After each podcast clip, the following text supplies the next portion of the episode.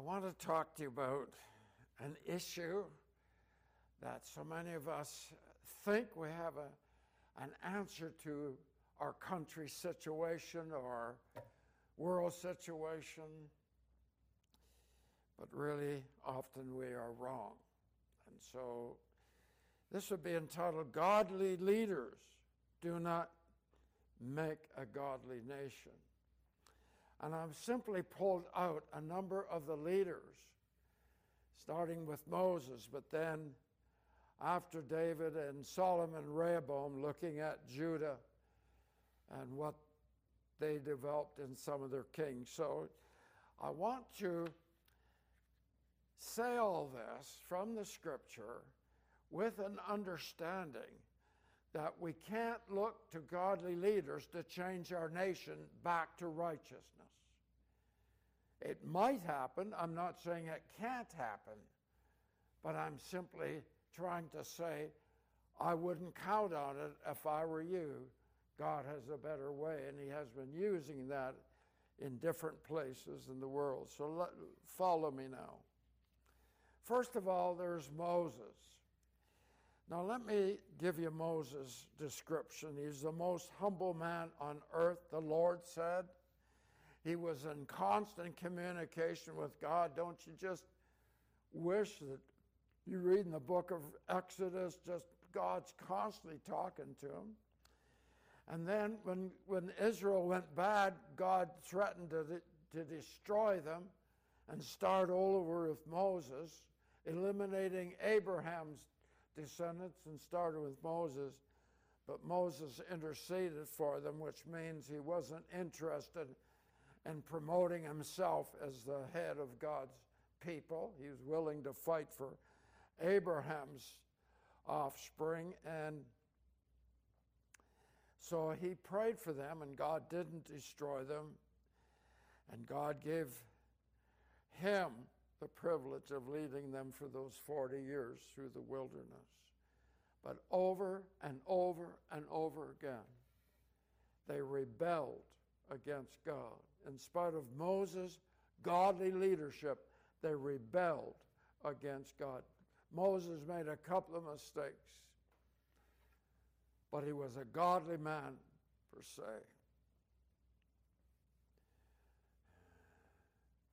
And when Moses prayed for them, God says in Exodus 33 17, the Lord said to Moses, I will do the very thing you've asked, which was, Don't destroy them, Lord, because I am pleased with you and know you by name. Now, that is a tremendous honor for someone to hear their name spoken by God. Then there's a the guy named David, King David. One of my heroes of the Old Testament, of course, but King David. But even King David, he made a couple of mistakes too, but by and large, God honored him and kept him straight. In 2 Samuel 24 1, Israel again, in spite of David's righteousness, they were sliding into sin.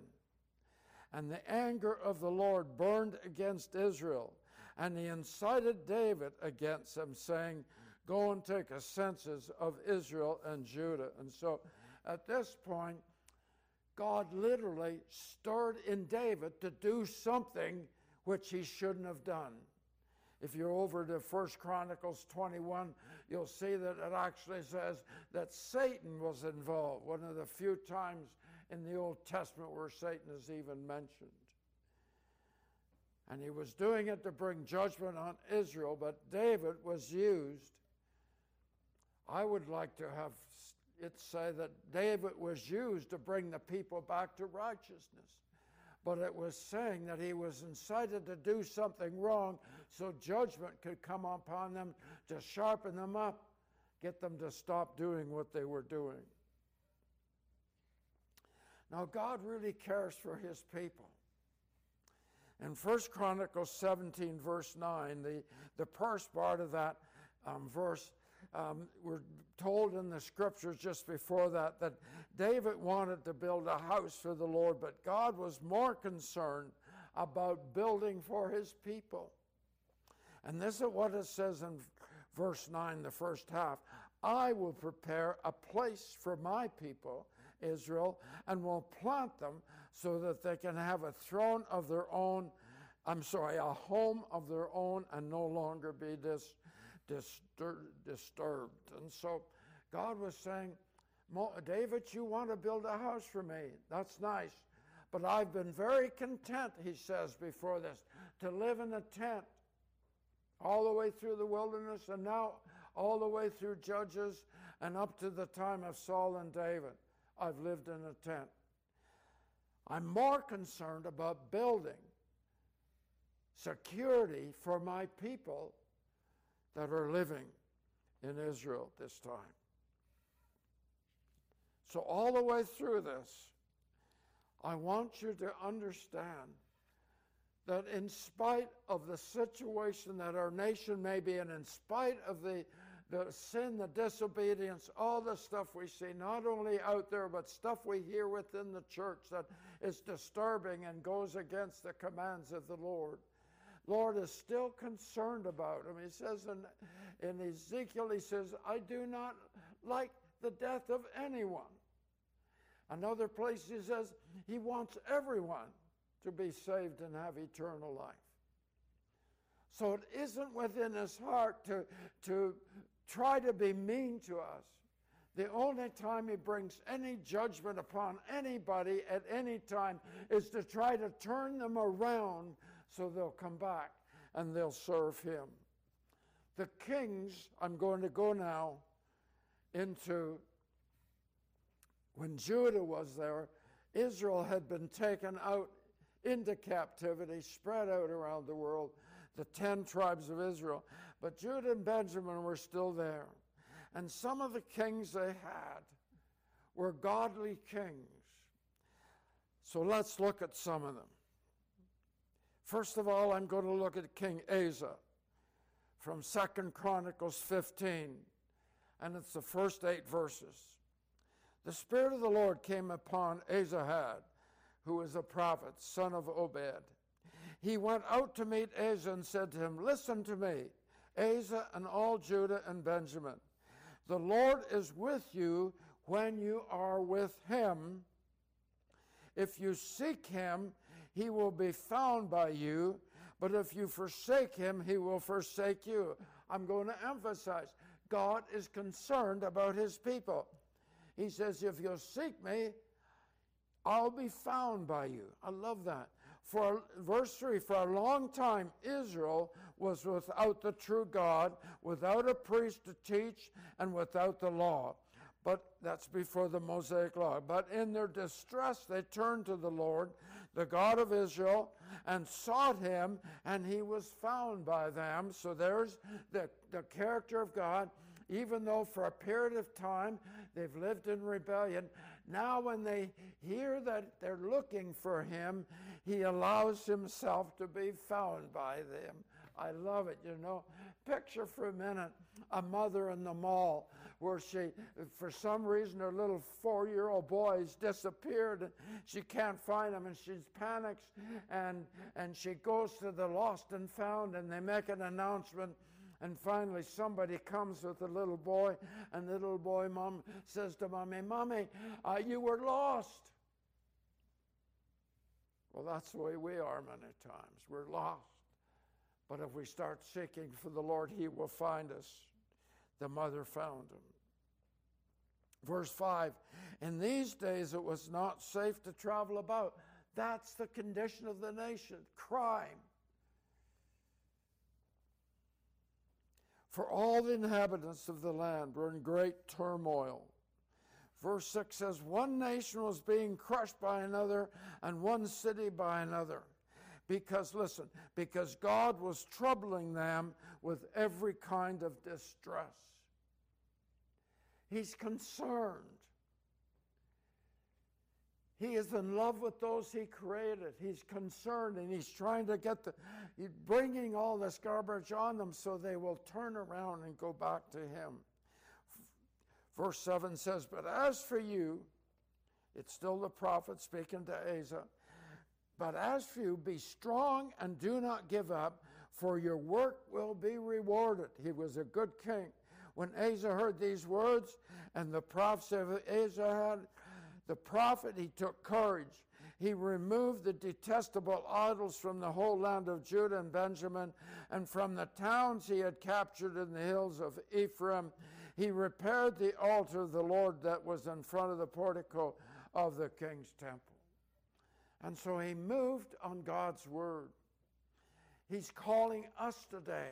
He's calling leaders in our lands. He's calling heads of government. He's calling heads of churches, heads of educational institutes, even heads of business. He's calling us to look for him and turn around. But by and large, the historical evidence from our scriptures and from life in general we refuse to seek him out. By and large, we refuse it. There, of course, there are exceptions, but we refuse to search for him. So let's look at some of the kings that were good and some of the rebellion of the people that were there. So, my point is to try to say we can't depend on our leaders to turn the base, the nation back to the Lord Jesus. So look at them. Jehoshaphat, first of all, King Jehoshaphat. Second Chronicles 17, verse 5. The Lord established the kingdom under his control, that's Jehoshaphat, and all Judah brought gifts to Jehoshaphat so that he had great wealth and honor. His heart was devoted to the ways of the Lord, Furthermore, he removed the high places and the Asherah poles from Judah. Those Asherah poles were simply carvings of naked women mostly. It says in chapter 20, the same man, verse 32, he walked in the ways of his father Asa and did not stray from them. He did what was right in the eyes of the Lord. The high places, however, were not removed. I said, How come he didn't do it? I think it's because the people had set them up, and if he destroyed one after he's gone, they'd simply build them up again. Because listen, the people, I'm still reading verse 33, the people still had not set their hearts on the God of their fathers. So, in spite of all his good work, in spite of the example he was setting, in spite of what he did, the people still were going their own way. And then we have King Uzziah. Second Chronicles 26, verse 5. He sought God during the days of Zechariah. Zechariah was the prophet at that time, who instructed him in the fear of the Lord. As long as he sought the Lord, God gave him success. But later on, verse 16, he became proud and it led to his downfall. In other words, he started out good and then he floundered and fell. And when you fall, when a leader falls, when the leader of a nation falls, when a church, when the pastor gets into sin and it's not dealt with and it's not, there's no consequences, you see, the people see that and they would say, Well, it's okay with him. I guess it's okay with me. That's happening politically, where people can, in, in positions of trust, they can steal our money, they can do things illegally. And when they're not brought to court over it and charged, the people of the land say, Well, if he can do it, I can do it. You know, in one of our previous elections, not too many years ago, it was revealed that the government had stolen almost a billion dollars in a rifles where the rifles of everybody across our land was supposed to be registered. Listen, it costs thousands of dollars for each rifle if you figure it out. Then later it was found they stole another 140 million in an advertising scandal. And they actually admitted they had done that.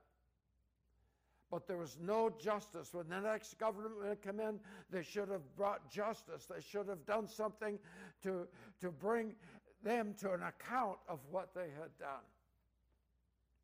Nothing was done. Do you know what that said?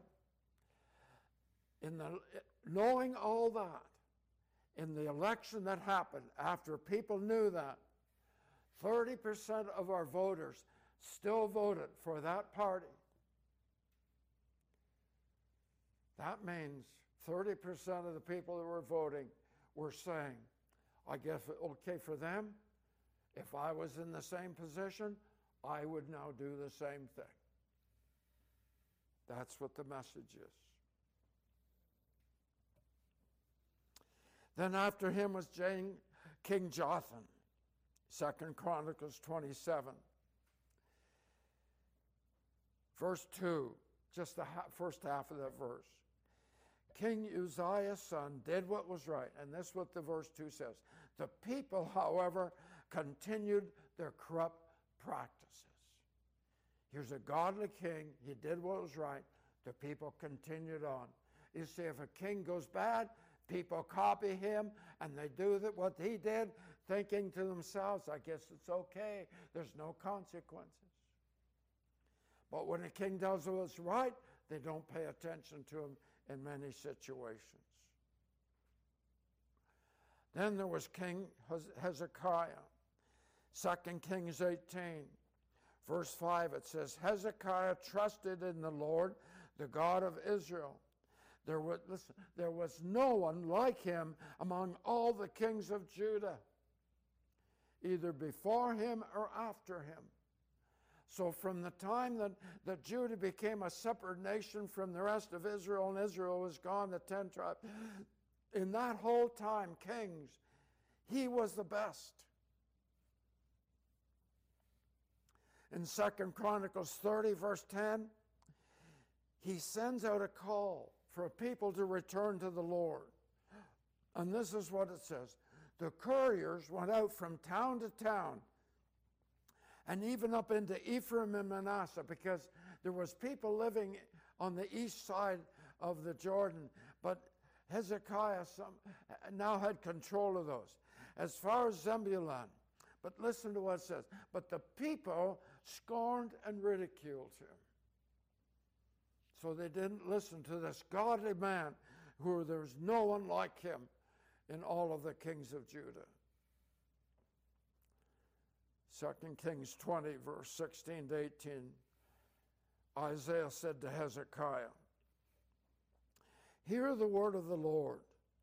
The time will surely come when everything in your palace and all that your fathers have stored up until this day will be carried to Babylon.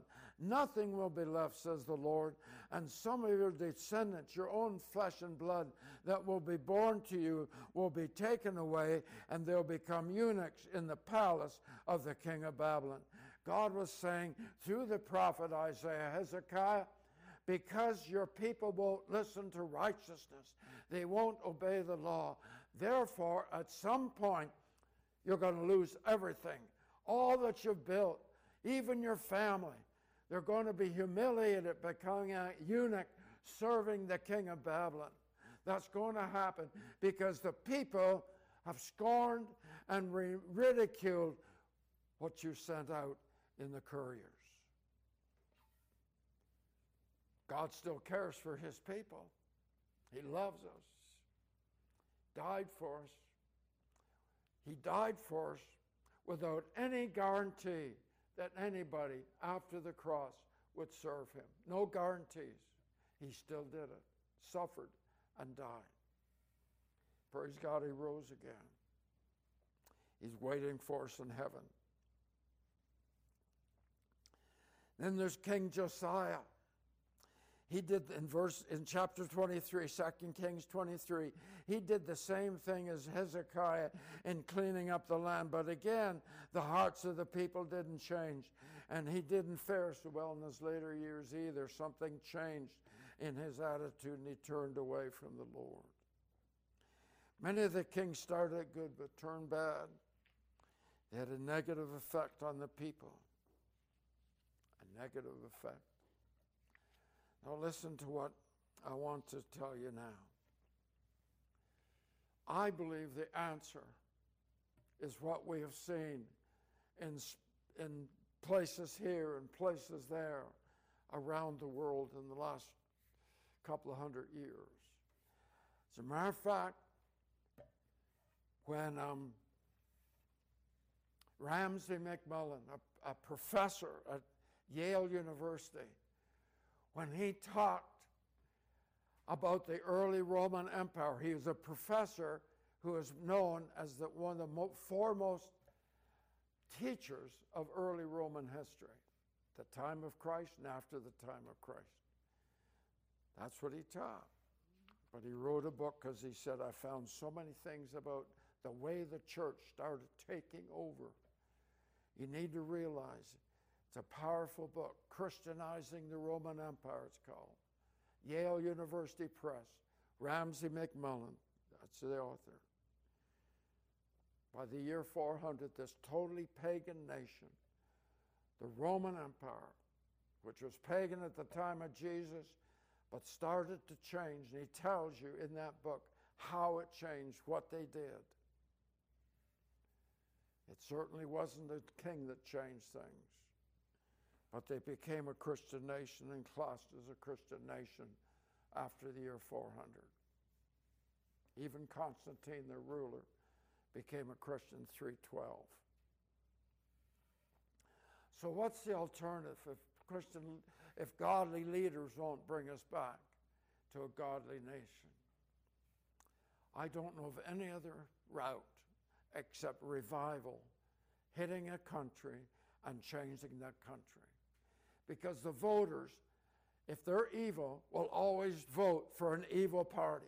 And a party that's giving them everything they want, loosening up morality laws, allowing freedom, allowing all the garbage that the evil enemy wants to bring in. And they'll always vote for those people. So we need revival. And the revival in the Wales, 1904, 1905. Evans Roberts was the man that led it there. There were so many people saved. The bars were turned into churches. Other businesses that were of ill repute were closed down. In other words, revival, as, as some people have defined it, revival is when it not only just hits the church, the, it, it starts to hit the community, and community starts to change. If it doesn't do that, I hesitate to call it revival. And you see, that happened in Wales. It happened in, to Duncan Campbell, who was called in when it started to happen in the Hebrides, which is just up north of Scotland. It says he was a fiery Scottish, Scottish preacher whose main claim to fame was that he was a leader in the Lewis Awakening, it was called, or the Hebrides Revival, as some people call it. It happened in the 40s, 1940s. And it says in, in a long article where he, it's recorded he preached at a Bible school. It says that 75% of the hundreds that were saved were saved outside of the church.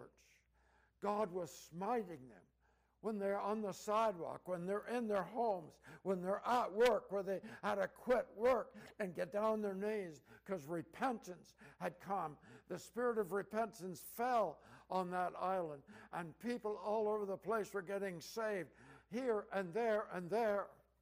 And you see, we have we have always thought, well, we need a good preacher Sunday morning who will preach a powerful sermon, and that's what will get people saved. Wrong. 75% of the people have said they will never go to church, but they did because they got saved somewhere out in the sidewalk or at work or in their homes. The Welsh revival records the same thing happening as Duncan Campbell records the Hebrides revival.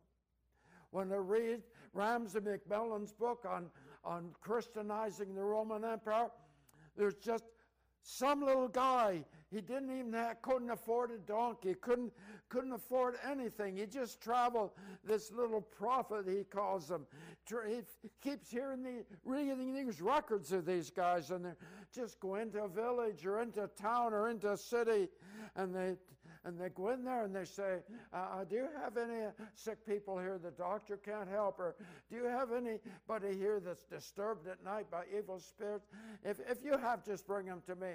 And they would bring these people to these little guys that had no reputation, no name, no, no sound system, no prayer group behind them, probably nothing. They had nothing. They, they didn't even have a Bible because the, the scrolls are in the temple. Didn't carry them around like we do. They would heal people, cast out demons, they raised the dead. And whole cities, whole towns, whole villages would turn to the Lord. They weren't dependent on, oh, let's get a president that loves the Lord and he'll turn over. No, they were, they were actually saying, we can do it with the power of God because we've been filled with the Holy Spirit we can do it. I'm waiting for the day. And I've cried to the Lord. I've said, Lord, please raise up people that will start to intercede, that you would put into place some warriors who would pray through, pray through. Because in the in the Hebrides revival, two old ladies, one of them blind, sisters, sought the Lord many days and then out of that came this group of men who met in a barn. That after the work was done, they'd meet in the barn till all hours of the night, interceding, crying out to God for revival. And God sent revival. Because, and that's what I believe has to happen across our land, where there will be a people praying, said, Lord, send the warriors, send the, the people do warfare, those that won't give up on you. Send revival, Lord God. Send the prophets to speak to us, whatever you want. But Lord, bring revival. Oh my God, I have no other plan because you have no other plan to save our nation from being destroyed, from the corruption, from the lies we're listening to. You can save us, Lord God, by raising up people who will start to fight against the enemy and ask for a breakthrough in the demonic realm so we can see revival. Do it, Lord. Pray it, my people. Pray it. Start praying from coast to coast that we would start to see a prayer revival to raise up revival in this land. Please visit our website at jwmi.ca to find out about more information of our ministry.